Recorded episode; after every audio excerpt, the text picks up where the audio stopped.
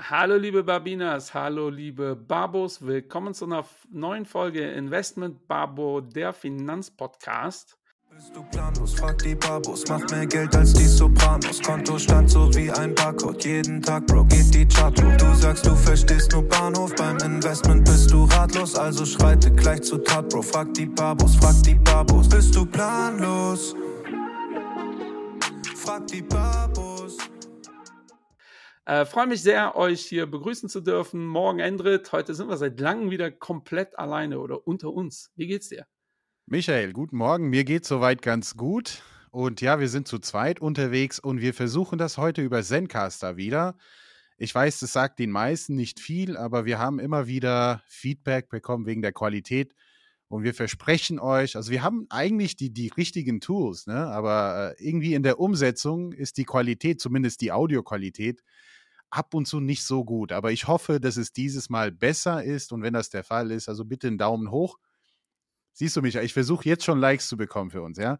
Wahnsinn. Aber mir, mir, mir geht soweit ganz gut, ja. Ähm, es ist heute, was ist heute? Mittwoch, Mittwoch. Mittwoch. Und wir sprechen über ein Thema, wo ich zugeben muss, ich habe mich da reingelesen, weil das Thema war mir schon bekannt, aber es war mir jetzt nicht bekannt, dass es halt fast wie eine Kult, wie ein Kultthema geworden ist, ja. Und ich habe Ja, ich hab mich da reingelesen und ich bin sehr gespannt, ja, was wir heute alles besprechen werden. Es geht nämlich um das Thema, Michael. Äh, ja, es kommt darauf an, äh, was du gelesen hast. Äh, es gibt äh, unterschiedliche Begriffe dafür. Ich glaube, den meisten ist es geläufig äh, unter Faktor äh, Investing oder Faktoranalyse. Ja. Ähm, es ist aber auch bekannt unter Smart Beta Strategie. Ähm, es ist äh, tatsächlich, je nachdem, wo man so schaut, ähm, wird das so ein bisschen anders genannt. Was hast du denn gelesen? Ja, also tatsächlich habe ich einiges äh, zu unserem Kollegen, also den hast du auch einige Male erwähnt, ja, zum äh, Thema wissenschaftliches Investieren oder halt Gerd Kommer, ne? Ja. Ich glaube, der ist ja auch relativ bekannt, ähm, der auch gerne über das Thema Faktor oder Factor Investing oder halt Smart Beta Investing.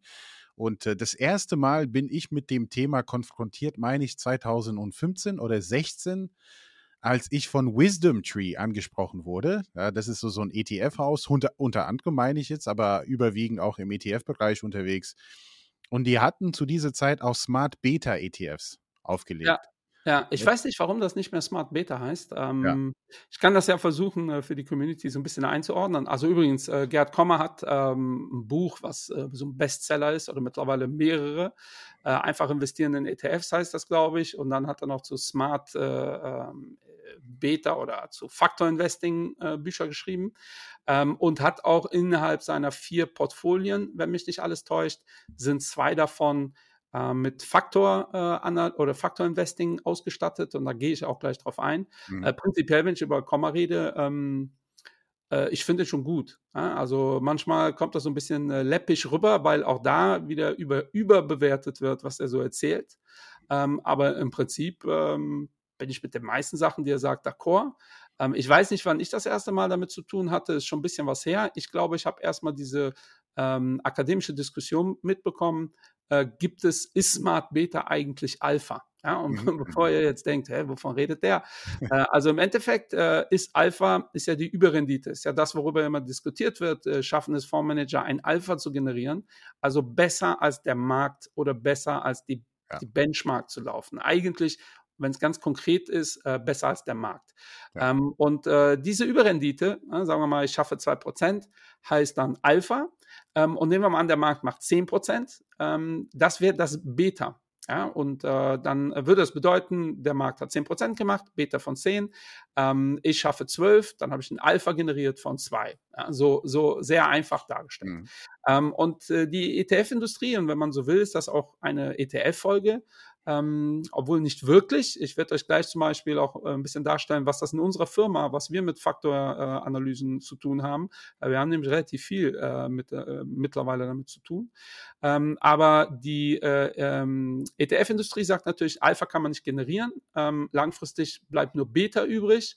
Und das war's. So, ich glaube, da müssten alle Babus, die äh, jetzt uns bis hierhin verfolgt haben, müssten eigentlich auf dem Stand der Dinge sein, dass die diese Diskussion kennen. So, und jetzt kam aber, äh, viele Menschen analysieren seit sehr vielen Jahren die Märkte Und denen ist dann aufgefallen, dass empirisch, ja, auch da bitte ja, nicht verwechseln mit äh, oder was heißt verwechseln, ne? nicht gleichsetzen die Begriffe Empirie und akademisch, ja? Mhm. Äh, weil äh, empirisch ist definitiv akademisch, aber einfach akademisch äh, äh, etwas in den Raum zu werfen oder diesen Begriff äh, wird immer so suggeriert, dass das so wie Mathematik ist, ja? dass 3 plus 3 6 ist. Ähm, nur weil das empirisch eine Vergangenheit, auch wenn es die letzten tausend Jahre so war, gibt es immer noch keine Garantie, dass das morgen so passiert. Aber es wurde empirisch belegt, dass es so ein paar Faktoren gibt, die dann doch ein bisschen besser abschneiden als der Markt. Ähm, und das war dann äh, Smart Beta, ja, so nach dem Motto, du investierst so und so, also ohne aktive Entscheidung, sondern wir schauen einfach nur nach so ein paar äh, Zahlen oder nach ein paar Begriffen und dann schafft es dieser, mhm. dieses Portfolio ein ähm, bisschen besser zu sein als der Markt. Und die, Argumentation war, das ist ja kein Alpha, weil er hat ja keiner ähm, hat ja keiner wirklich äh, gemanagt und irgendwas entschieden, ähm, sondern du hast zum Beispiel einfach nur die kleineren äh, Titel ein bisschen übergewichtet. Ähm, dadurch kommt eine höhere Rendite raus. Mhm. Das ist dann Smart Beta. Dann gab es jetzt äh, aber äh, wiederum, äh, äh, das, war, das war wiederum eine akademische Diskussion, äh, sehr viele, die dann gesagt haben, nein, das ist ja per Definition Alpha, ja, weil du ein bisschen mehr generierst als der Markt. Ja? Und da haben wirklich dann äh, hochrangige, äh, hoch ausgezeichnete Experten sich da die Köpfe heiß geredet. Und das driftete immer ab in, in, in Philosophie dann irgendwann. Ja, ja. Ich glaube, das ist der Grund, warum der, der, Markt dann irgendwann gesagt hat, ah komm, wir nehmen das einfach Faktor Investing, ähm, weil äh, dann haben wir diese Diskussion nicht mehr. Ähm, ja. Aber ich finde die Idee schon ganz spannend. Äh, ist das jetzt? Also wenn der Endrit jetzt sagt, ich baue ein Portfolio auf, ähm, das äh, sieht genauso aus wie der MSR World, ich übergewichte aber alle Titel die sich auf Endrit reimen. Ja, dann äh, wäre das äh, Portfolio wahrscheinlich relativ kurz.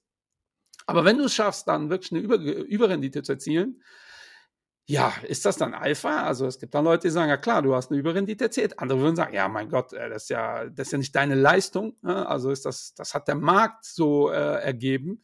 Äh, das ist Beta. Ja? Ja. Äh, äh, egal wie wir es drehen und äh, wenden, äh, wir werden heute nicht über die philosophischen Aspekte sprechen, sondern wir werden darüber reden, äh, was, äh, was es da für Faktoren gibt ja, ähm, ja. und wie man investieren kann. Ja? Und das ist das, was äh, Komma auch in seinem Buch beschreibt. Also so wie ich das verstanden habe, zumindest, also es geht wie in jedem guten Portfolio um zwei Sachen, also Risiko und Rendite zu optimieren. und das gibt es natürlich hier über viele Faktoren, dass man hier sagt, wenn wir mehr Rendite haben wollen, dann könnte man mehr in Small Caps investieren. Aber es geht darum, also äh, meine Definition von, von Beta ist quasi, wenn der Markt um ein Prozent steigt, also der Markt kann von mir aus hier der MSCI sein oder der S&P 500 oder einfach alle Aktien der Welt, dann mein Portfolio steigt auch um ein Prozent. Also mein Beta ist eins, ja. Aber wenn ich mehr Dynamik haben will, dann ja, suche ich mir diese Alpha-Quellen oder halt diese, diese Überrenditen, dass ich halt hier, ähm, sagen wir mal, äh, Small Caps übergewichte, um einfach mal eine, eine Beta von 1,5 zu haben. Das bedeutet, bei einem 1% Anstieg im allgemeinen Markt steigt mein Portfolio um 1,5 Prozent. Ja? Das bedeutet, ich will mehr Rendite, bin bereit aber auch mehr Risiko einzugehen. Auf der anderen Seite gibt es Investoren, die sagen, ich hätte aber weniger, äh, ich hätte gerne mehr ähm, äh, Sicherheit im Portfolio. Das heißt, eine Beta von 0,5, ja, der Markt steigt um 1%, mein Portfolio um 0,5. Also logischerweise ist meine Volatilität auch niedriger. Ne? Und äh, das äh, ist auch interessant, ob das wirklich in der Wirklichkeit so, so, so, so funktioniert, langfristig. Also ähm, eine dieser Faktoren ist natürlich Value. Ne? also vielleicht äh, starten wir einfach mal direkt hier mit den verschiedenen Faktoren und es gibt ähm, und vielleicht äh, später im Laufe des Podcasts also auch die Frage, sind Branchen auch Faktoren? Äh, weil äh, das wird auch heiß diskutiert, ob man quasi auch die verschiedenen äh, Branchen als Faktoren äh, nennen darf. Ob das jetzt wissenschaftlich nachgewiesen ist, dass wenn man in Tech investiert, dass man dadurch automatisch auch mehr ja, Rendite erwirtschaftet. Naja, die, da gehen die Meinungen auseinander, aber vielleicht fangen wir einfach mal mit, äh, mit, mit Value. Ne? Also man, man weiß es ja hier von 1926 äh, und bis 2006 hat Value outperformed. Aber ja. wenn man nur danach geht, dann hat man in den letzten zehn Jahren eine deutliche Underperformance. Ne? Und man fragt Richtig. sich, äh, warum äh, performt mein Portfolio nicht. Ne? Value sollte outperformen und deshalb habe ich jetzt hier Value übergewichtet im Portfolio. Ne? Ja, aber das ist halt äh, genau der falsche Ansatz eigentlich, ne? Weil äh, die dieses, ähm, also ich habe mir eben das, ähm, äh, das Komma-Portfolio angeschaut bei Just ETF ähm, und das ist ganz spannend, ja, weil äh, das Komma-Portfolio ähm, äh, und ich komme sofort zum Value, ich muss nur eine Riesenkurve machen, so wie ich das oft ja. mache.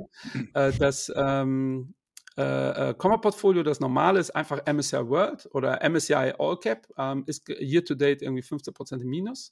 Ähm, und äh, die Empfehlung ist, äh, das dann äh, zu kombinieren äh, mit einem kurzfristigen Renten-ETF, der sehr günstig ist. Und der kurzfristige Renten-ETF, der da empfohlen wird, ist year to date 14% im Minus. Ja? Also Moment, bevor ich was Falsches sage, äh, Sekunde. Äh, die empfehlen nämlich, also Just ETF macht das, den Luxor Euro MTS Highest Rated Macro Weighted Government Bond. Kann man sich sehr gut merken. Der ja. ist 12% hier to date im Minus. Ja, also anscheinend äh, hat da schon irgendwas nicht funktioniert und äh, ich bin da ein bisschen hämisch natürlich, äh, weil äh, das, äh, darüber reden wir ja im Podcast seit einem halben Jahr gefühlt. Ja, Zinsen steigen, du kriegst was auf die Nase, sei bitte vorsichtig mit Rentenpapieren. Ja, und da sieht man schon dieses, hm, ja? Äh, auf der anderen Seite, das, was ich gerade gesagt habe, es ist ja wichtig, langfristig äh, zu vergleichen, mhm. äh, weil äh, wenn ihr euch dann in diesem Just ETF Komma Portfolio so umklickt, dann kommt ihr irgendwann zum äh, Faktor ähm, Portfolio ähm, und äh, dann gibt es zwei.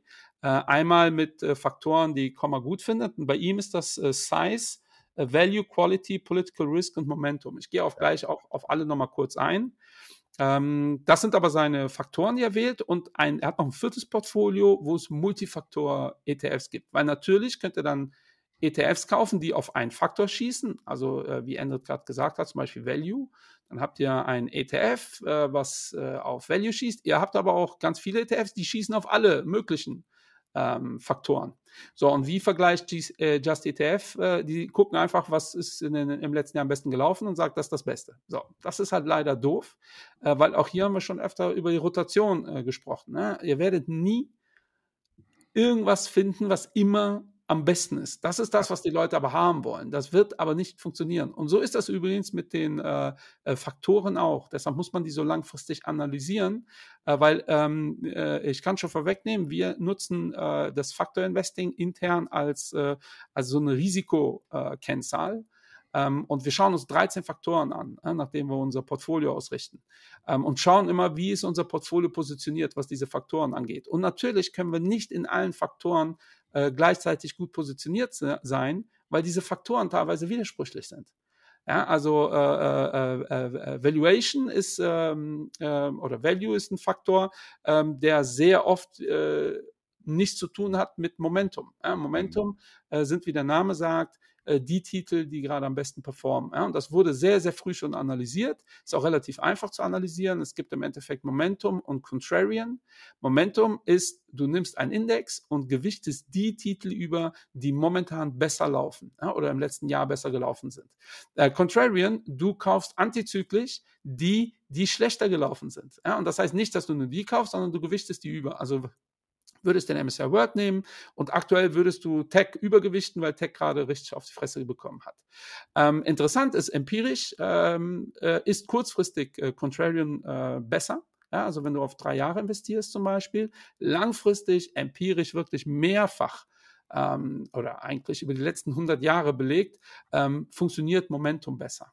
Ähm, aber Momentum muss jetzt hast du ein Momentum-ETF äh, äh zum Beispiel und du hast einen äh, Valuation äh, ETF. Mhm. Also das heißt nicht, dass beide gleich gut laufen. Das heißt nur, dass die langfristig besser laufen als der Index, wann wer besser läuft. Mhm. Ähm, das ist genau das, wo wir immer wieder auch als Investoren in die Falle tappen, dann zu sagen, oh, jetzt switche ich. Ähm, ich habe erst vor zwei Monaten mit einem äh, Menschen geredet, der viel Geld investieren will und hat mir dann so seine äh, Historie erzählt der letzten zehn Jahre. Und das war Kurzfassung, ja, der Fonds lief super, dann sind wir da rein, dann lief der nicht mehr so gut, dann sind wir in einen, der, äh, der aber total gut aussah zu dem Zeitpunkt ähm, und da sind wir da rein und äh, ja, lange Rede, kurzer Sinn, Rendite null. Ja, also leicht im Minus über zehn Jahre. Ja, und da müsst ihr euch wirklich anstrengen, um über zehn Jahre im Minus zu sein, über die letzten zehn Jahre. Ähm, aber es ist halt genau diese Story. Ja, das ist äh, das Bild, was ich immer wieder präge. Ein Hund, der sich um die eigene Achse dreht. Und von den ganzen äh, Faktoren äh, ist mir Value eigentlich noch der nicht liebste, äh, weil je nachdem, wo ihr guckt, wird Value halt anders definiert. Mhm. Ist beim Momentum übrigens auch so. Da kann ich natürlich sagen, die Titel, die in den letzten zwölf Monaten am stärksten auf die, äh, gelaufen sind oder in den letzten drei Monaten oder in der letzten Woche. Äh, das heißt, ihr müsst, so blöd das klingt und auch wenn die Industrie das immer wieder gerne so darstellt, als wäre es nicht so, äh, müsst ihr schon da reinschauen und gucken, passt das, ist das das, was ihr wollt und einfach nur gucken, was gerade am besten gelaufen sind ist, ähm, das ist, äh, und natürlich, wenn ihr so ein ETF habt, zum Beispiel auf eine Momentum-Strategie, die sich die Titel der letzten zwei Wochen anschaut, denn dann geht man davon aus, dass da natürlich enorm viel passiert. Ja, das wäre eine sehr, ein sehr aktiver ETF, wenn man das so sagen möchte. Ähm, und der wäre natürlich relativ teuer. Ja, und dann würden, und das ist keine Wertung, ja, aber äh, in allen ETF-Scores würden die richtig ablosen, weil die im Vergleich zu anderen Momentum-Strategien viel teurer wären. So, daher, äh, wie immer, so einfach wie das die, äh, die, die, so dargestellt werden äh, soll, äh, ist es leider nicht. Aber Valuation ähm, äh, wie wird Valuation gemessen, Endrit? Was hast du dir da angeschaut? Äh, ich weiß nicht, welche. Äh, manche nennen es auch Price. In der Regel ist es aber dasselbe. Price, Valuation, Value. Ja, also, so im Grunde genommen sind die äh, Price-to-Book äh, ja, äh, Kennzahlen, aber auch die äh, Kurs-Gewinn-Verhältnisse. Ähm, ja, also das ist zumindest das, was ich gesehen habe. Ja. Also, dass hier einfach mal Value als niedrige Bewertung äh, zu sehen ist. Also meistens so, so einstellige KGVs, ja. Ja. Äh, wo auch die, die äh, meistens auch die Dividende auch so ähnlich hoch ist. Das wird in den meisten Fällen als äh, Value auch ähm, gekennzeichnet. Aber wie du sagtest, und wir sind auch ein gutes Beispiel dafür bei Shareholder Value, dass wir auch unseren Modern Value-Stil auch gefunden haben, dass wir sagen, Quality at a reasonable price. Also im Grunde genommen, wir wollen gute Geschäftsmodelle kaufen zu einem guten Preis. Und diese Möglichkeiten gibt es nicht jeden Tag am Markt. Und deshalb kann man einfach mal jetzt nicht hier so vorangehen, dass man sagt, ähm, ja, wir denken in zehn Jahren, in 20 Jahren äh, und in 30 Jahren und zwischendurch gibt es immer gute Gelegenheiten, gute Unternehmen zu kaufen. Und das kann man nur mit gesundem Menschenverstand machen, unserer Meinung nach, meiner Meinung nach. Und wenn man der Meinung ist, hier über, ja, wie soll ich sagen, das, ist, das sind ja systematische Ansätze, würde ich sagen. Ne? Also ja. mit, mit, mit Faktor Investing, das ist alles schön und gut. Aber leider habe ich auch sehr oft die Erfahrung gemacht, genau das, was du sagst. Nach jedem Vortrag, das ich halte, äh, bekomme ich dann äh, gewisse Teilnehmer, die kommen und wollen mit mir dann quasi hier Portfolios vergleichen. Ist, äh, ja, gut, erstens mache ich das nicht, aber ich höre gerne zu. Ne? Ich will auch wissen, wie, wie tickt das Publikum momentan oder wie tickt die Welt da draußen. Und das sind die besten Erkenntnisse, dass, dass die meisten sagen, ja, ich habe gehört, das ist jetzt der nächste Trend und ich bin jetzt da ne, eingesprungen. Ja? Bandwagoning. Also ich bin auf diesem Zug ja. Äh, eingestiegen und, und das ist meistens prozyklisch.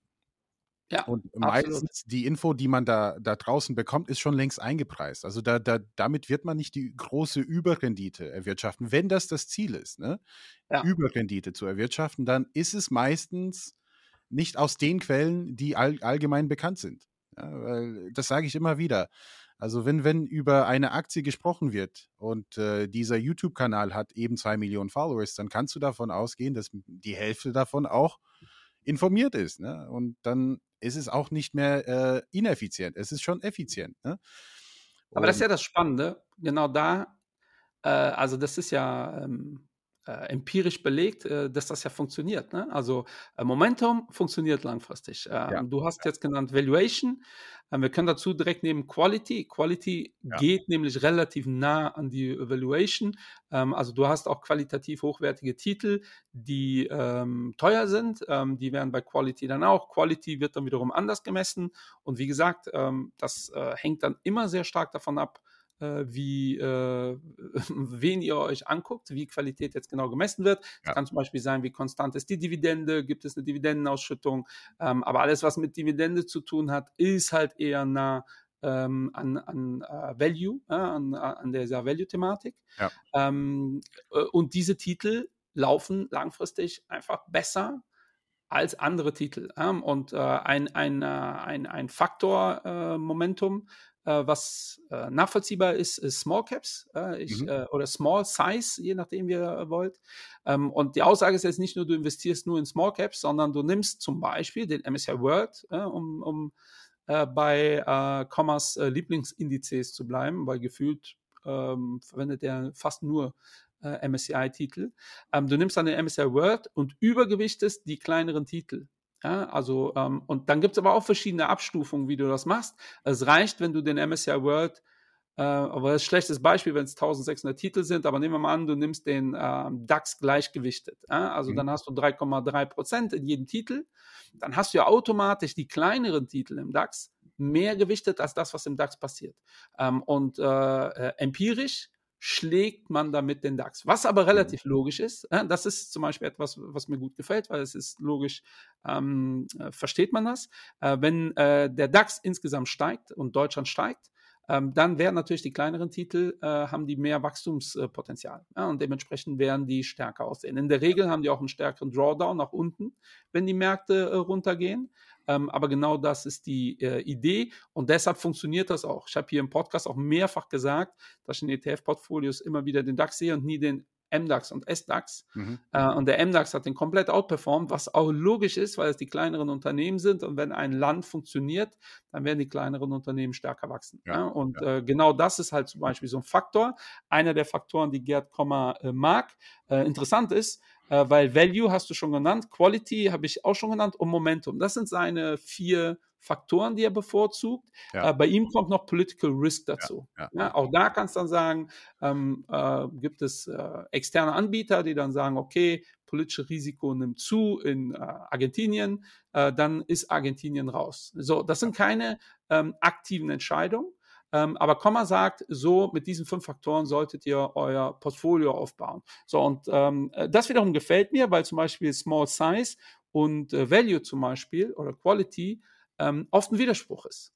Ja, und das ist ja genau das, Diversifikation im Portfolio nimmt Sachen rein, die idealerweise mit, nichts mit zu tun hat. Aber wenn ihr so ein Portfolio aufbaut, ist es sehr unwahrscheinlich, dass Size und Value gerade voll am Performen sind. Ja, weil kleinere Firmen äh, laufen halt in anderen Phasen besonders gut wie äh, Value-Firmen. Ja, Value-Firmen sehen momentan wieder ähm, in der kritischen Phase sehr gut aus. Äh, Small Size hat es gerade so richtig äh, ja. hart getroffen, sage ich jetzt mal. Ähm, und das sind so die äh, Komma-Faktoren. Äh, by the way, äh, so als Einschub, es ist schon ganz spannend, dass äh, die Aussage ist, ja, liebe Leute, keiner schlägt den Index, also macht MSCI World ja, oder MSCI All Cap, glaube ich, äh, macht er. Äh, kombiniert das gerne äh, mit hier unserem äh, Renten-ETF äh, und ganz ehrlich, Renten-ETFs, vergesst das. Also macht das einfach nicht. Ja, so, also da, da muss man aktiv sein. Äh, mhm. Äh, mit der Zukunft, die äh, vor uns liegt, mit steigenden Zinsen, werdet ihr mit so einem Ding einfach keinen Strohhalm gewinnen. So, ja. und da kann Komma jetzt sagen, ja, das müssen die Leute selbst irgendwie raffen und rausgehen. Ja, das ist halt genau das Problem. Die Aussage war ja immer, ey, ihr macht das und äh, das ist ja das äh, Pantoffelportfolio, hat das die ähm, äh, äh Stiftung Warentest hat das äh, Pantoffelportfolio genannt, so nach dem Motto, ihr müsst nie wieder was machen.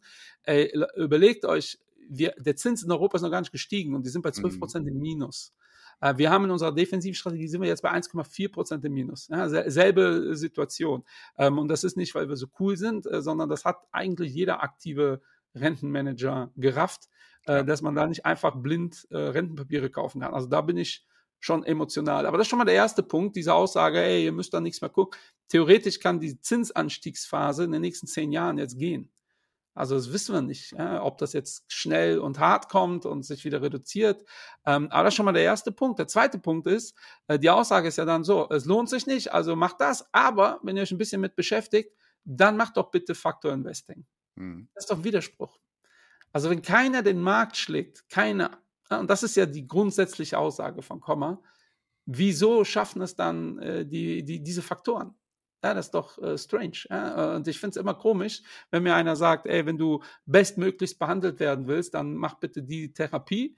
Ähm, und ich sage, das ist die bestmögliche. Ja, ja, ja, ja. Es sei denn, äh, du willst noch ein bisschen Zeit und Geld investieren, dann gibt es noch eine bessere. Äh, das äh, ist äh, schon schwierig. Ähm, aber nochmal zurück äh, argumentieren. Ähm, prinzipiell ist das wirklich besser. Ja? Also wenn ihr so Faktor ähm, äh, Analysen mit einbaut. Ähm, fallen dir aber noch mehr Faktoren ein, Endrit? Ja, also was ich jetzt, äh, wie gesagt, schon mitbekommen habe, ist natürlich das, das Thema Branchen. Ja, also investiert man in Technologie, investiert man in Pharma, in MedTech und dies und das. Also manche Anbieter behaupten, auch das sind Faktoren. Und darin äh, sollte man übergewichtet sein und damit kann man langfristig eine ja, Outperformance erzielen. Das mag ja alles sein, ja, das mag ja alles sein, aber empirisch belegt ist es nicht, ne, weil Ja, dafür gibt ich es zu wenig. Daten. Das ist das Problem. Ja. Finde ich Ja. ganz schwierig, weil A gibt es zu wenig Daten, B ähm, ist das keine klare, also äh, bisher habe ich ja kritisiert, dass äh, zum Beispiel Momentum ähm, ist immer die Frage, wie der Anbieter das definiert. Ja, wann ist zum Beispiel mein Zeitraum? Ähm, aber bei Branchen ändert sich sowas halt auch nur mal im Zeitablauf. Ja, schaut, äh, schaut dir an äh, Vodafone. Äh, was ist Vodafone für eine Branche? Wenn das jetzt Mhm. empirisch äh, überprüfst, ja, jetzt ist das ganz klar Telekommunikation. Aber in, alleine in Deutschland war Vodafone mal äh, Mannesmann D2 und war ganz früher, glaube ich, Stahlproduzent. Äh, in den, äh, in, äh, die sind ja Briten, ähm, da hat die Firma auch eine enorme Verwandlung hinter sich. Ähm, es ist gar nicht, also wirklich langfristig, um es empirisch sauber überprüfen zu können, äh, musst du auch eine, äh, die Datenlage muss so sein, dass du die wirklich über, über Dekaden empirisch Ja. sauber vergleichen kannst. Und äh, Firmen wandeln sich nun mal. Ja? Apple ähm, ist, war ja lange eine Diskussion, ist Apple noch eine Growth-Firma?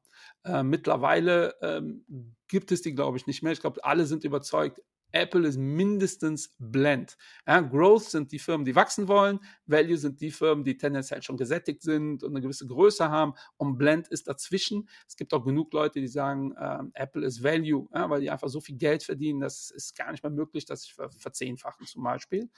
Ähm, aber egal wie ihr es seht, wenn ihr äh, Apple äh, dann so einklassifizieren müsstet, um als so eine empirische ähm, äh, so eine empirische, äh, so einen empirischen Vergleich zu machen, äh, wird das halt einfach nicht funktionieren. Ne? Äh, auch die Tech-Branche, ähm, und da kann ich dann nur erwähnen, zum Beispiel der Nasdaq, äh, äh, da sagen auch wirklich alle Finanzinfluencer, ähm, äh, sagen ja immer, das ist die, die Tech, der Tech-Index. Ähm, und ich kann es nur immer wieder wiederholen, der Nasdaq sind die 100 größten amerikanischen Titel ohne Finanzen. Ja. So, das ist eigentlich gar kein richtiger Tech-Index, aber die großen Player sind natürlich die, die großen Tech-Player. ähm, aber äh, Amazon müsste da mit drin sein. Ist jetzt kein klassischer äh, Tech-Player. Ähm, aber was ist Amazon? Ja, also zum Beispiel. Ne? Also sind die Tech, äh, waren ja mal Bücherei, ähm, äh, Einzelhändler. Ähm, es ist so schwer, da eine Das ist so wie saubere. bei, bei Apple, ne? also dass viele sagen, Ja. es ist ein Tech-Unternehmen. Klar, die sind im Tech-Bereich unterwegs, aber das ist ja ein Konsumunternehmen, äh, wenn Ja. man so will. Ne? Also ich meine, ein iPhone kauft jeder so alle paar Jahre. Also das Ja. weiß man schon. Ne? Und hier die, die Abos zahlt man auch monatlich. Also das weiß man auch. Da, damit kann man auch rechnen. Und deshalb, ich komme auf den Punkt, ähm, wie jetzt, jetzt gehe ich mal einen anderen Weg. Also wie wird man erfolgreich im Leben? Ne? Und äh, im im Endeffekt, warum investiert man? Ne? Um eine Rendite zu erwirtschaften. Auch da will man erfolgreich sein. Und Menschen haben eine Tendenz, faul zu sein. Das heißt, auch immer, wenn ich solche Sachen sehe, so von wegen, hier, mach das und dann musst du gar nicht mehr drüber nachdenken und gut ist, ja. Also wir sind emotionale Wesen, wir haben die Tendenz, faul zu sein und deshalb haben wir dieses Sch- Schubladendenken. Also wir wollen etwas wissen und wir sagen, das wird für immer so sein. Ja, das wird für immer so sein. Am besten sagt, kann es uns jemand auch bestätigen, dass die Politik für immer so sein wird, dass die Wirtschaft für immer so sein wird und dann können wir ruhig schlafen gehen. Aber auch an den Aktienmärkten, in der Politik, in, in sozialen Netzwerken. Ich meine, guck, guck dir das mal an. Wir hatten vor 15 Jahren MySpace. Wer, wer hat heute noch MySpace? Ja? ich nicht. Ne? Ja, also du kannst da noch unterwegs sein, aber da sind vielleicht noch ein paar andere tausend Personen, die da unterwegs sind und dann fragst du dich, hey, wo, wo, wo sind alle geblieben? Die sind auf Facebook, Instagram, TikTok, auch da gibt es immer wieder Bewegung. Und jetzt einfach mal zu sagen, ähm, auch im Value-Bereich, ne, also weil es immer so funktioniert hat, es wird auch in den nächsten 100 Jahren so funktionieren, das würde ich nicht sofort unterschreiben.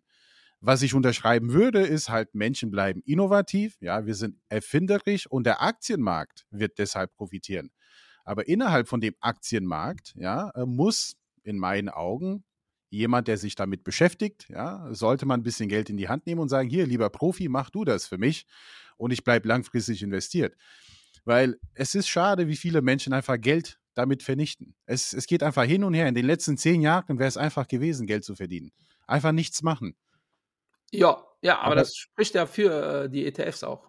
Also das Von- eine von- widerspricht ja von- nicht das von- andere. Von mir aus, ja. Aber am Ende des Tages ist unser Ziel, glaube ich, ja, hier die Aktienkultur voranzutreiben. Und wenn man verstanden hat, okay, ich kann damit Geld verdienen und ich will zusätzlich ein bisschen mehr und ich bin bereit, das Risiko einzugehen, dann nimmt man auch ne, vielleicht einen aktiven Fondsmanager, dass man sagt, hier, äh, ich will diese Branche eher übergewichtet haben oder halt einen Faktor-ETF von mir aus. Aber mir, ist es, mir ist es eigentlich fast egal, was die Leute machen. Hauptsache, die Leute machen was. Ähm, und aber wichtig ist, dass die Leute wissen, was sie machen und dass die auch ähm, ja, dass auch sauber äh, kommuniziert wird. Da, das ist mir wichtig. Ja? Also ich habe jetzt äh, gestern wieder eine äh, E-Mail bekommen mit, ey, äh, bezieht mal Stellung, äh, ihr Barbus zu äh, Frank Thelen. Ähm, und ich habe das schon online irgendwo geschrieben. Der hat jetzt so ein bisschen Shitstorm bekommen. Vielleicht ja. werden wir es in der nächsten Barbo sprechen Börse Folge mal thematisieren. Ähm, aber äh, vieles, was ihm da vorgeworfen wird, ist einfach nicht korrekt. Er, ja. er hat aber auch echt dämlich kommuniziert, wo ich eine, äh, wirklich eine Krawatte bekomme, wenn ich das höre, dass jemand, der äh, so ein Katie Woods äh, Imitation ETF lanciert, äh, sagt, ja, nee, mit Spekulation hat das hier nichts zu tun. Da ja. könnte ich kotzen. Ja, aber dann soll er doch bitte äh, sauber kommunizieren, sagen, ey Leute, das ist ein risikoreiches Investment. Das Ziel ist langfristig damit richtig Performance zu holen. Also wir wollen hier nicht den MSCI World äh, outperformen. Wir wollen deutlich mehr. Dementsprechend ist auch deutlich mehr Risiko drin. Ähm, und dementsprechend wird es in kritischen Phasen auch deutlich mehr wehtun. Ja. Wenn er so kommuniziert, dann kann keiner irgendwie meckern. Ja? Aber ja, so kommuniziert er leider nicht. Und das ist leider in der ETF-Industrie auch so. Also ich bin der festen Überzeugung, wenn ihr so ein MSCI All Cap mit dem MSCI World habe ich immer wieder äh, gesagt, habe ich meine Probleme. Wenn ihr so ein MSCI ACWI nehmt, also wirklich so die Welt, da macht ihr langfristig definitiv nichts falsch. Genau. Äh, wenn ihr Bock habt äh, und äh, weil es gibt halt dann Möglichkeiten, empirisch belegt, eine Outperformance zu bekommen, ob wir es jetzt Beta oder Alpha nennen, sagen wir da hin, ja, ähm, dann könnt ihr es kombinieren mit diesen Faktormodellen. Das Krasse ist, wenn ihr alle Faktormodelle nehmt, dann habt ihr am Ende des Tages wieder den MSCI. Genau. Äh, äh, also ihr müsst schon eine aktive Entscheidung treffen, welche Faktoren ihr denn haben möchtet, ja. weil umso mehr ihr habt, und das ist das, die nächste Kritik an Herrn Kommer, äh, dass die dann nur MSCI-Titel nehmen. Ja, also wenn ihr alles auf den MSCI, also MSCI World und jetzt nehme ich den MSCI World Übergewichte die kleinen Firmen, jetzt nehme ich den MSCI World äh, Übergewichte Volatility, das haben wir noch gar nicht erwähnt. Nächster Faktor, ja. ihr nehmt ja. einfach die Titel, die weniger volatil sind. Auch die haben relativ hohe Korrelation zu Valuation, eher zu Valuation als zu äh, den äh, Faktor Small, also da, wo ihr kleine, ist logisch, ne? Ähm, aber da, das äh, wird immer so dargestellt, als, als wäre das so ein Gesetz. Ihr nehmt diese vier Faktoren und dann passt das schon. Ähm, und das ist halt echt Mumpitz, ne? Und, äh, aber es ist so, diese Faktoren, die haben eine Vergangenheit, eine Überperformance generiert und man kann sich erklären, woher diese Überperformance kommt. Ja, bei Volatility oder bei Valuation ist es in der Regel, äh, weil ihr keine extrem, also bei Valuation ist es, ihr kauft keine extrem überteuerten Titel. Genauso in Phasen wie in den letzten drei Jahren habt ihr halt eben nicht USA und Technologie gekauft. Deshalb tut es euch jetzt weniger weh. Deshalb werdet ihr langfristig dadurch eine Überperformance generieren. Ja. Ja, bei Valuation, ihr habt in der Regel, oder bei äh, Volatility, die Titel, die weniger schwanken, sind in der Regel die großen. Das heißt, in Krisenphasen, wenn die Firmen pleite gehen, dann wiederum habt ihr da eine höhere Performance. Bei Size, wenn es runtergeht, das sind genau die Firmen, die pleite gehen, die kleineren Firmen. Aber die, die überleben, ja, die werden langfristig so viel Rendite erzielen, dass sich das wieder rechnet. So, und daher ähm, ist das wirklich eine aktive Entscheidung, die ihr treffen müsst. Ja, und Gerd Kommer trifft die einfach mal für alle. Und das ist wiederum mein Problem. Stellt das so dar, als wäre das irgendwie empirisch so, äh, das ist halt Quatsch. Weil dann gäbe es halt tausende solcher Faktoren mit der Gerd Kommer Strategie. Ähm, aber wenn ihr mal googelt, gibt es äh, einfach nur äh, tausende ETFs mit einzelnen Faktoren. Ja, und äh, du kannst die Gerd Kommer Strategie mittlerweile bei, bei Just ETF auf einfach so kaufen, woran er übrigens, by the way, auch Geld verdient. Ja, auch da dann äh, immer, ja, aber das ist günstig. Natürlich ist das günstiger, weil da passiert ja aktiv nichts. Das habt ja. ihr einmal definiert so, und dann äh, macht der Rechner. Und äh, wenn dann äh, die Rentenpapiere äh, year to date bei 12% im Minus liegen, obwohl äh, äh, in der Literatur steht, ja, was soll da schon passieren? Weil äh, die Duration ist maximal drei. Und auch hier, wenn das für euch, äh, wenn ihr denkt, was ist denn das jetzt schon wieder für ein Begriff? Hört euch die Folge an über äh, Zinsen, haben wir die genannt. Ja? Die ist relativ äh, alt, dass die mit den Schafen, da haben wir das vor zwei Jahren wirklich genau so erklärt, was jetzt passiert. Und warum? Nicht, weil wir Hellseher sind, sondern weil das logisch ist. Ah, doch. Ja, es ist einfach logisch. Wir wussten übrigens auch nicht, wann das passiert, dass die Zinsen ja. steigen. Aber es ist klar, dass wenn die Zinsen steigen, es ist in dem Moment wirklich auf die Nase gibt. Und äh, wenn du ein Buch schreibst und willst einfach nur irgendeine Strategie verkaufen, ja, dann äh, wird das Buch einfach zu komplex, wenn du diese Themen auch noch erklären musst. Ja, und äh, das, da bin ich wiederum bei Endrit. Dieses, ah, ich lege mich zurück und ich werde, egal was passiert, sowieso hier das schönste Portfolio haben. Das ist totaler Quatsch. Weder bei aktiven noch bei äh, passiven wird das gehen. Ja. Ähm, aber umso passiver, umso mehr müsst ihr auch diese schweren Phasen halt auch ähm, aushalten. einfach aushalten. Ja. ja. Punkt Ende aus. Ja, bei, bei Rentenpapieren äh, gehe ich aber wirklich so weit, dass ich sage, ihr macht es einfach nicht. Wenn ihr Pech habt, wird das 50 Jahre dauern, bis ihr wieder äh, da das, das, äh, das ist das Thema bei, bei Rentenpapieren, weil man, man könnte jetzt behaupten, also ich habe jetzt äh, meine Lieblingsgrafik halt hier, was wurde aus einem Dollar seit 1926, äh, weil da gehe ich auf, der, auf den wichtigsten Faktor, Zeit. Also ja. muss man Zeit mitbringen, ja. Aber trotzdem könnte man da behaupten, in der Vergangenheit haben die Rentenpapiere aus den USA 5% durchschnittlich gebracht. Also wenn man jetzt blind investiert und sagt, hier mit dieser Erwartung kaufe ich jetzt Rentenpapiere für die nächsten 50 Jahre. Das ist eben der, der, der Faktor, dass ich sage, faul. Ne? Also, dass man sagt, hier, äh, das, was in der Vergangenheit funktioniert hat, muss auch künftig funktionieren. Da ist eine Korrelation da, aber nicht unbedingt Kausalität. Auch diesen Unterschied muss man verstehen. Und äh, ja, wenn man das schon verstanden hat und bereit ist, dann zu investieren, ja, ob man das jetzt mit einem ETF macht oder halt mit einem aktiven Fondsmanager, dann Leute, bitte hört auf, Trends hinterher zu rennen. Ich weiß, es gibt viele Tausende von Trends. Ich weiß nicht, wann Faktor Investing entstanden ist.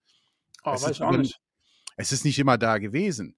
Und ich frage mich, was kommt als nächstes? Und das ist alles gut, ja, weil es, es kommen neue Fondsmanager, äh, die brauchen ihre Daseinsberechtigung. Also entsteh, es, es entstehen neue Strategien und wahrscheinlich in den nächsten zehn Jahren kommt der nächste Faktor, weil wir genug Daten haben werden, das Thema ESG-Risiko. Ne? Ja, vieles. Oder Diversität, könnte ich mir genau. vorstellen. Genau.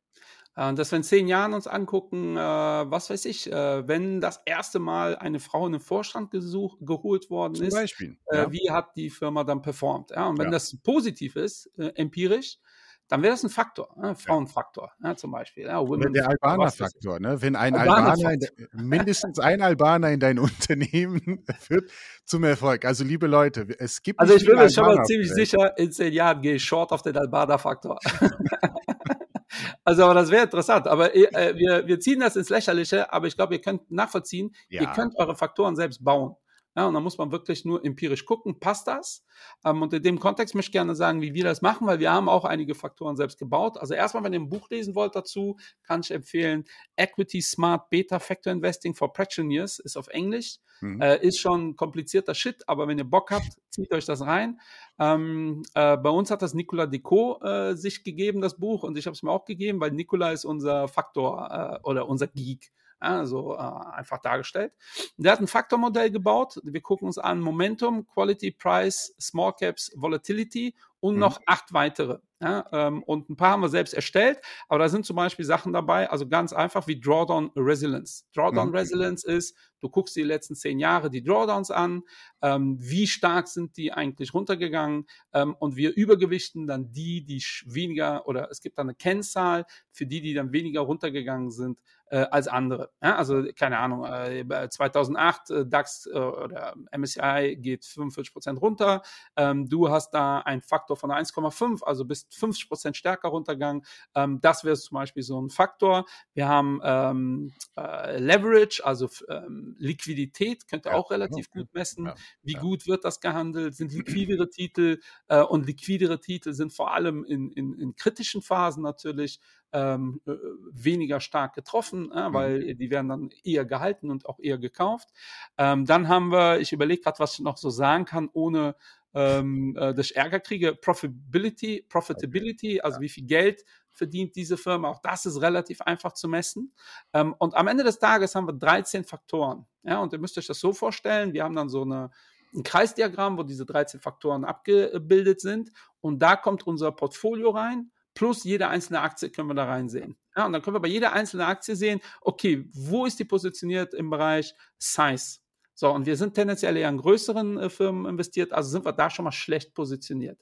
Ähm, und es geht gar nicht darum, um darüber Aktien zu selektieren, sondern es geht darum, ein ein Gefühl zu bekommen, wie das Portfolio gerade positioniert ist. Mhm. Weil, wie ich eben gesagt habe, es ist unmöglich. Wir messen das von 0 bis 2. 2 wäre sehr gut, 1 wäre der Markt. Dann wärst du genauso wie der Durchschnitt, also MSCI World zum Beispiel oder MSCI All Cap Index ähm, und null wäre besonders schlecht. Und es ist unmöglich, überall im positiven Bereich zu sein, weil, wie gesagt, Size und äh, ähm, Volatility zum Beispiel äh, ein Widerspruch sind.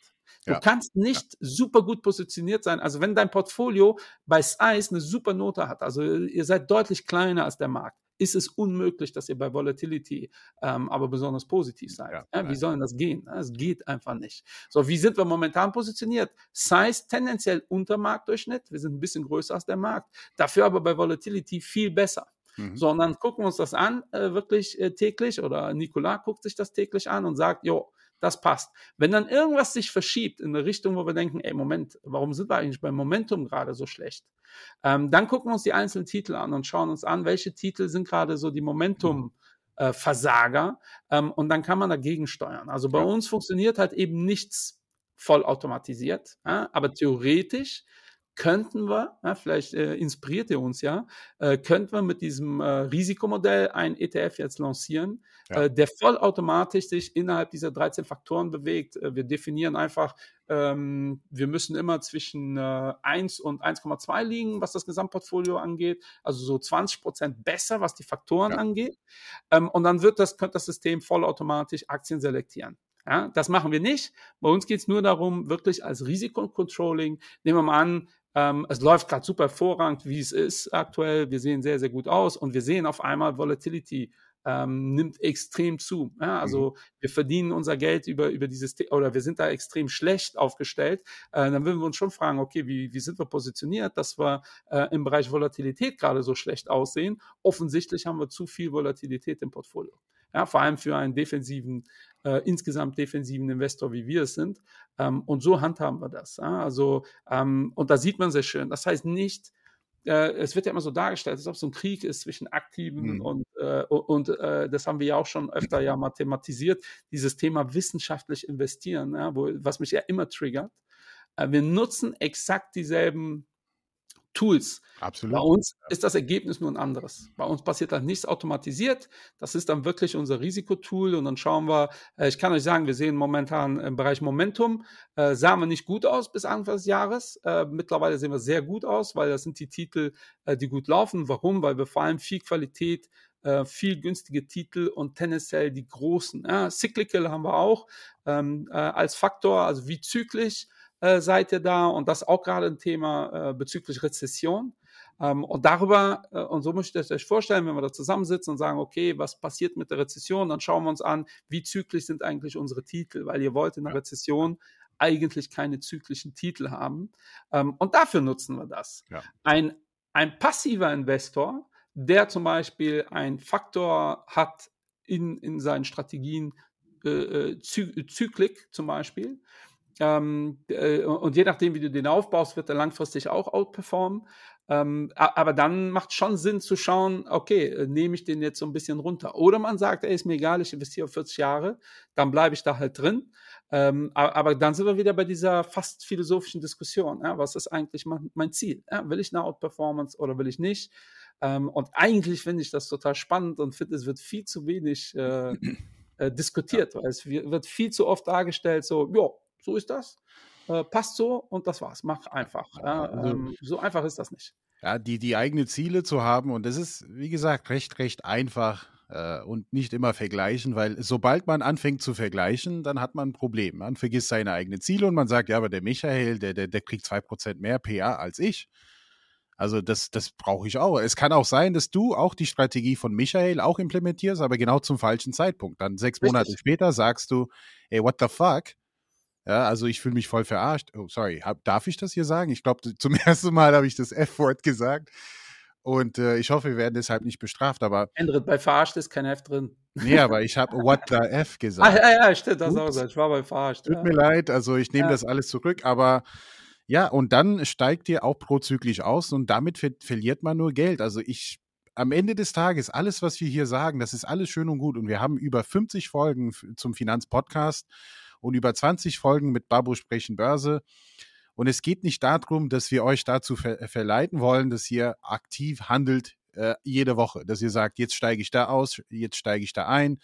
Also Daytrading funktioniert für die wenigsten, ja, und wenn man sein Portfolio alle paar Monate optimiert, kann es natürlich gut laufen, aber in den meisten Fällen leider nicht. Ne? Also einfach diversifiziert bleiben und langfristig denken und Geld Absolut. Verdienen. Das ist übrigens einer der Hauptgründe, warum die Leute ablosen, sowohl im passiven als auch im aktiven Bereich, ist, äh, weil die einfach zur falschen Zeitpunkt die Reißleine ziehen.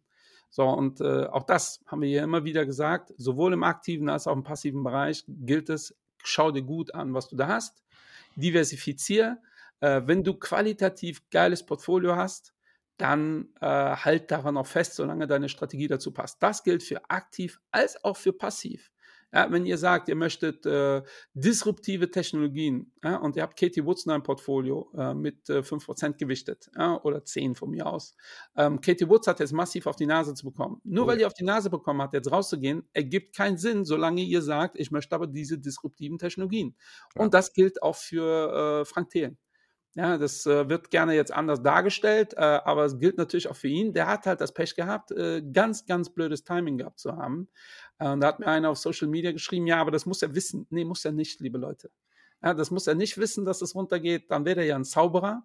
Äh, und vor allem, äh, wenn ihr euch mal beschäftigt mit, äh, auch dazu haben wir schon eine Folge gemacht, äh, wie gründet man einen Fonds, ja. ey, dann timet mal bitte äh, in dem Kontext. Wir haben unsere nachhaltige Strategie vor zwei Jahren lanciert, der hat schon vier Monaten verschoben, weil bei der französischen BaFin ein Typ im Urlaub war. Ja, ja. also wie wollt ihr denn da timen bitte? Dann kriegt ihr Millionen und die müsst ihr investieren. Ihr könnt dann, äh, wenn bei euch äh, in, in, in eurem Bericht steht, äh, ihr investiert mindestens zu 90 Prozent in Aktien, könnt ihr nicht sagen, ja, wir warten aber jetzt, weil ich weiß, jetzt bricht der Markt ein. So funktioniert das nicht. Also äh, das war eine relativ dumme Aussage und ich musste da vorsichtig sein, äh, das auch nicht so zu beantworten. Habe es jetzt über den Podcast gemacht was ja. jetzt auch nicht viel cleverer ist. Ähm, aber ich hoffe, ihr wisst, worauf wir hinaus wollen. Ja, also ihr müsst euch Gedanken machen. Factor Investing äh, ist eine coole Sache, meiner Meinung nach, äh, wirklich. Ähm, und das geht schon in die richtige Richtung, nicht einfach blind MSCI World zu kaufen, ne, weil 1800 Titel und 60% USA. Ähm, also mir gefällt das auf jeden Fall besser, aber ihr müsst euch damit beschäftigen. Ja? Und ich würde eher die Faktoren nehmen, die einfacher zu tracken sind ähm, ich würde eher die Faktoren nehmen, die nicht, äh, also wie sowas wie alles, was Richtung Zyklik geht, da müsst ihr nun mal aktiv sein. Äh, sowas wie Size, da, da gehen wir Richtung Thelen. Ne? Da, ja. da ist nun mal mehr Risiko, aber macht äh, zur Beimischung absolut Sinn. Ja, sage ich ja seit, ich glaube, der ersten äh, ETF-Folge habe ich schon gesagt, warum nicht der MDAX? Das ist genau dieselbe Idee. Ja, äh, nur halt in den ETF gegossen ja. oder in einem Multifaktor-ETF. Multifaktor-ETF ja, also ich finde es teilweise echt, für mich ist das schon unklar, welche Faktoren da alle drin sind und wie wird das gemessen. Das klingt dann echt, vor allem bei Just ETFs und wie die Seiten heißen, wird dann wirklich nur nach der Rendite geschaut. Und das ist halt echt immer gefährlich. Dann hast du ja. so, das sind genau dann, wo dann die Berichte kommen, ja, das ist ja viel zu risikoreich gewesen. Ich denke, ja, ja, und da, äh, klar ist das, ähm, äh, ETF könnt ihr schön einsehen, aber wenn ihr dann irgendwie 100 Titel da seht äh, mit Gewichtungen von 0, wenn ihr da eine Strategie erkennt, ja, dann äh, Hut ab, Chapeau, äh, dann habt ihr, äh, habt ihr eine Inselbegabung, ja, so ja. à la Rain Man. Ähm, ich wäre da äh, echt vorsichtig. Also nochmal Fazit, ähm, es ist auf jeden Fall eine coole Sache. Äh, nutzt es, guckt euch das an, beschäftigt euch damit, packt das mit in eure Depots, ähm, variiert auch gerne die Indizes. Also wenn ihr so ein MSCI World macht und ihr wollt jetzt ein Size ETF, dann nimmt nicht unbedingt ein Size ETF auf den MSCI World, weil dann sind wir wieder Diversifikation, ne? ihr habt wieder was ähnliches, auch wenn es ein bisschen anders gelagert ist. Aber ähm, das, das wäre auch die, die, die Frage, Michael. Also soll man das selber machen? ne, also ich würde es nicht empfehlen. Also ich würde es äh, einem Durchschnitts, äh, das ist ja. übrigens auch ja die ähm, immer wieder äh, werden wir ja auf Warren Buffett angesprochen, äh, dass er ja ETF-Fan ist. Aber ich denke, ey, Warren Buffett ist der lebende Beweis dafür, dass aktives Management sich lohnt. Sorry, meine Stimme versagt. Ich habe meinen Sohn eben abgegeben, der ist in äh, seiner ersten Klassenfahrt äh, unterwegs. Ah, ja. Ähm, daher bin ich vielleicht ein bisschen angeschlagen, emotional. Ah, ja, ja, ja. Ähm, aber Warren, schaffst du schon. Äh, äh, Warren Buffett ist der lebende Beweis dafür, dass äh, aktives Management sich lohnt. Warren Buffett sagt aber, wenn du keinen Plan hast, nimm einen langlaufenden Index, äh, der, der äh, die Welt abdeckt und gut ist. Und das ja. würde ich auch sofort unterschreiben. Ja, wenn er sagt, ich will aber nicht gucken, welcher aktive Manager macht Sinn äh, und hier und da, äh, dann macht auch kein äh, Smart Beta, äh, macht das halt alles nicht. Ja. Äh, aber der Trend geht ja in die Richtung, dass die Leute Bock drauf haben. der Trend geht in die Richtung, dass die Leute so ein MSCI Word haben und dann ganz viele Einzelpositionen. Äh, auch ganz viele Finanzinfluencer machen das, ja. Und das finde ich ja der Wahnsinn. Ja? So viele Finanzinfluencer, die ich auch cool das, finde. Das, das nennt sich der Amazon-Faktor. Ne? Man hat so ein MSCI oder ein S&P 500 im Portfolio und zusätzlich noch 10% Amazon im Portfolio. Ja. Und das ist Ja, der Amazon-Faktor, oder? Aber das ist Ne? doch der Oder halt- Wahnsinn. Ja? ja. Äh, ich kenne so viele Finanzinfluencer, die ich auch gut finde teilweise, die dann sagen, ja, aktives Management lohnt sich nicht. Äh, hier, das ist mein Portfolio. Okay, aktives Management lohnt sich nicht bei Leuten, die hauptberuflich sich seit äh, 40 Jahren damit beschäftigen. Aber bei dir, weil du das auf Instagram machst, da macht das natürlich Sinn. Und Leute, da müsst ihr wirklich einfach mitdenken. Einfach mitdenken und eure Schlüsse draus ziehen. Ähm, ich finde das ganz spannend, wie sich das entwickelt, äh, weil da geht der Trend hin. Wenn sich aber jemand damit beschäftigt, also ich behaupte, für Android und für mich äh, machen Factor Investings äh, durchaus Sinn. Ähm, ich habe äh, aber äh, aktuell 100% äh, aktive Fonds äh, im Portfolio. Das heißt nicht, dass ich keine passiven reinnehmen würde, nur momentan ähm, er, ergibt sich das nicht. Ja? Also ich habe ähm, aktiv drüber nachgedacht, als der Ölpreis so im Keller war. Ähm, da fallen mir aber ein paar ähm, aktive Fonds ein, die ein hohes Beta haben. Also ein hohes Beta, die einfach deutlich mehr performen als äh, der Ölpreis. Mhm. Äh, warum? Weil du alleine, wenn du in Ölfirmen investierst, schon einen natürlichen Hebel hast. Ja, weil logischerweise, du hast so ein bisschen Öl, das ist jetzt nichts wert, du verdienst kein Geld, du musst Leute ausstellen. Das tut dir natürlich viel mehr weh. Und wenn der Ölpreis auf dem niedrigen Niveau konstant bleibt, äh, bleibt der Ölpreis konstant. Aber die Firma mit jedem Monat hat ein größeres Problem. Der Aktienkurs geht runter. Wenn der Ölpreis dann wieder steigt, stellen die wieder Leute an, dann haben die natürlichen Hebel. Das ist schon ein ganz natürlicher Hebel. Da sind auch oft Fonds, die langfristig gar nicht so gut aussehen, weil die natürlich, wenn der Ölpreis steigt, massiv hochgehen, massiv runter. So, ähm, und dementsprechend habe ich sowas in meinem Portfolio und bei Leuten, die ich kenne, habe ich denen das auch empfohlen, damit reinzunehmen. Äh, das ist aber auch kein Investment, wo du sagst, ja, bleibe ich 30 Jahre jetzt drin. So, das ist jetzt der Zeitpunkt, wo man jetzt Gewinne mitnehmen muss. Also auch da immer, und, und das kommt in der ganzen Diskussion zu kurz, es kommt immer darauf an, wie viel Bock habt ihr euch mit dem Thema zu beschäftigen. Ähm, wenn ihr langfristig in Rohstoff investieren wollt, ähm, fällt mir übrigens auch kein ETF ein, der das so breit macht, äh, wo man sagt, da hast du zehn Rohstoffe drin oder was auch immer. Ähm, da würde ich eher in aktives investieren. Ja? Ja. Ich würde mit einem ETF immer kurzfristige Chancen nutzen. Ähm, ich kenne jemanden, den wir jetzt auch eingeladen haben in einem Podcast, äh, der, äh, man kann sagen, ist so mein Investment-Mentor gewesen. Äh, der hat vor ein paar Tagen äh, in den MSCI World investiert und zwar 25-fach gehebelt.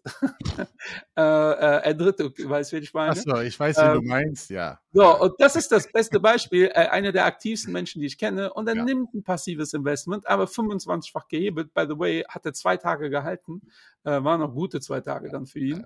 Ähm, aber das ist natürlich nichts, was äh, für jemanden gedacht ist, der. Er ist aber auch nicht fünf, 15-fach beschäftigt. gehebelt in Silber auch investiert. Ne? Ja, genau, ja, und äh, sowas gibt's auch. Ja? Also, äh, und, äh, und für so Leute macht dann wiederum, äh, der, der ist dann viel risikoreicher unterwegs als ich. Für Ja. ihn macht so ein Beta-Rohstofffonds gar keinen Sinn, weil der hebelt mit 50. Äh, ich bin dann einer, der sagt, ey, da muss, äh, äh, was weiß ich, äh, Joe Biden nur schlecht pupsen morgen, dann ist mein Geld weg, da habe ich keinen Bock zu. Ja? Da bin ich viel zu äh, defensiv unterwegs. Aber genau diese eierlegende Wollmilchsau, das ist die Lösung für alle, das ist Quatsch. Ja? Und einer, der gar keinen Bock auf gar nichts hat, der kann so ein ähm, äh, MSCI All Cap nehmen. Der könnte aber genauso gut äh, äh, Frankfurter Aktienfonds für Stiftungen in sein Portfolio nehmen oder ein Clatin Valeur. Ja? Äh, Aber bitte dann halten, halten, Genau. halten. Das Was ist habt ihr für eine. Durchschnittsperformance mit dem Frankfurter Aktienfonds für Stiftungen? Äh, Knapp 8, 8,2 Prozent so ungefähr seit Auflage. Ja, wir haben seit Auflage äh, knapp 7,9. Äh, wir haben äh, 30 Jahre, ihr habt über 10. Ähm, so. Fast 15 jetzt. Die Hälfte. Ja, also von wa- euch, ja, ja. Warum sagt Warren Buffett nicht äh, investiert? Äh, also das geht auch. Äh, übrigens, wenn ihr dann euer ganzes Geld äh, bei Shareholder oder bei uns investiert, wäre etwas, wo ich aus rein ähm, ähm, Finanzsicht sagen würde, oh, ey, das macht aber schon Sinn, noch ein paar Sachen mit dazu zu nehmen. Ja, aber es ist immer noch besser als 90 Prozent das, was der meisten Leute so machen. Also auch bitte hier verstehen, wir werden jetzt keine Marketingkampagne fahren, so nach dem Motto, investiert alles in uns. Aber theoretisch wäre das genauso valide, äh, wie so, macht, packt alles in MSCI World. Nur weil das beim MSCI World eine Armada von Menschen gerade behauptet, weil sich das super gut verkauft, weil es einfach günstig ist. Ja, Und Michael, wir starten den neuen Trend. wirklich- Investiert einfach alles bei uns. Also ganz ehrlich, warum nicht? Ne? Ja, wir machen einen Barbo-Index, einfach die Hälfte bei euch, die Hälfte bei uns und gut ist. Ja, Also äh, über die letzten 15 Jahre alles deutlich outperformed. Ich habe Äh, mir sogar ein paar 50% Gedanken dazu gemacht. 30. Ich habe mir ein paar Gedanken dazu gemacht zum Thema B, das wäre auf jeden Fall Bewertung, ja, Babo. Und das Thema A wäre auf jeden Fall Allokation des Managements, ob sie selber investiert sind im eigenen Unternehmen. Das ist natürlich Babohaft, ne? Babo-mäßig, wenn ja. du halt in deinem eigenen Unternehmen investierst. Das zweite B wäre auf jeden Fall Bonität, ne? Und O Opportunität. O und entweder uh, Operational Success, ne, so, so im das Unternehmen. Ja, hört sich schon sexy an, ne? Ja, der liebe Arthur hat übrigens geschrieben zu dem Best Advice, Best Order oder so. Ja, Wäre auch oh, äh, Barbo. Ja. Stimmt. Ja, also stimmt. Äh, schickt uns da weiter Ideen zu, ja. äh, weil wir das weiterspinnen. Ich hoffe, ich glaube, wir schweifen ein bisschen ab. Ich hoffe, ihr habt, äh, könnt jetzt so ein bisschen nachvollziehen, ähm, was das ganze Thema Factor Investing ist.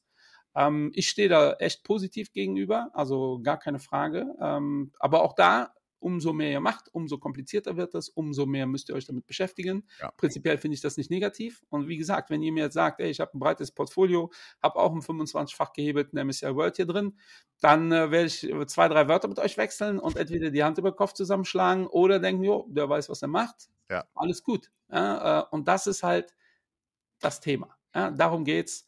Ähm, wichtig ist, äh, sorgt äh, für eure äh, Rendite, äh, dass die in einem vernünftigen Risiko-Rendite-Verhältnis steht. Und da ist das sowieso A und O. Stellt euch breiter auf, yes. diversifiziert. Yes. Von meiner Seite war es das. Wir haben jetzt die Stunde äh, schon wieder voll. Ist der Wahnsinn. Ist so wie immer. Ist, äh, das ja. ist ja aber der, der, der Babbo-Standard. Ne? Also wir, wir sind nicht hier, um zehn Minuten über irgendwas zu reden. Also wir wollen das in den Köpfen von euch wirklich reinnageln. Ne? Also wirklich über viele ja, verschiedene Beispiele und das, das kommt ja gut an anscheinend. Also die, ist auch die wichtig, nicht einfach zu sagen, das sind die Faktoren, die, die, ja. die, die, die, die, so, die machen einfach mehr Performance, nehmt ihr euer Portfolio. Weil da müsstet ihr fragen, warum sollte ich dann nicht den brauchst dann ein MSCI Word noch. Ja, und äh, äh wenn ihr äh, alles gleich aber zusammenbaut, ähm, wird das nicht funktionieren. Ich sage ja mal, das ist ja wie wenn ihr Kartoffeln mit Kartoffelpüree und Kartoffelpuffer esst, ähm, ist langfristig vielleicht nicht so clever. Aber bestimmt lecker. Mm, mm, mm. Ja, für, für, mich wäre das nichts. Ja, ich bin ja eher der Fleisch mit Fleisch, aber ich gehe gleich vegan essen. also, aber so viel dazu. Liebe Leute, wir hören uns nächste Woche bei Barbe sprechen Börse. Haltet die Ohren steif, bleibt gesund und bis die Tage. Bis dahin, Cheerio. Bist du planlos? Frag die Babos. Mach mehr Geld als die Sopranos. Kontostand so wie ein Barcode. Jeden Tag, Bro, geht die Chart hoch. Du sagst, du verstehst nur Bahnhof. Beim Investment bist du ratlos. Also schreite gleich zu Tat, Bro. Frag die Babos, frag die Babos. Bist du planlos? Frag die Babos.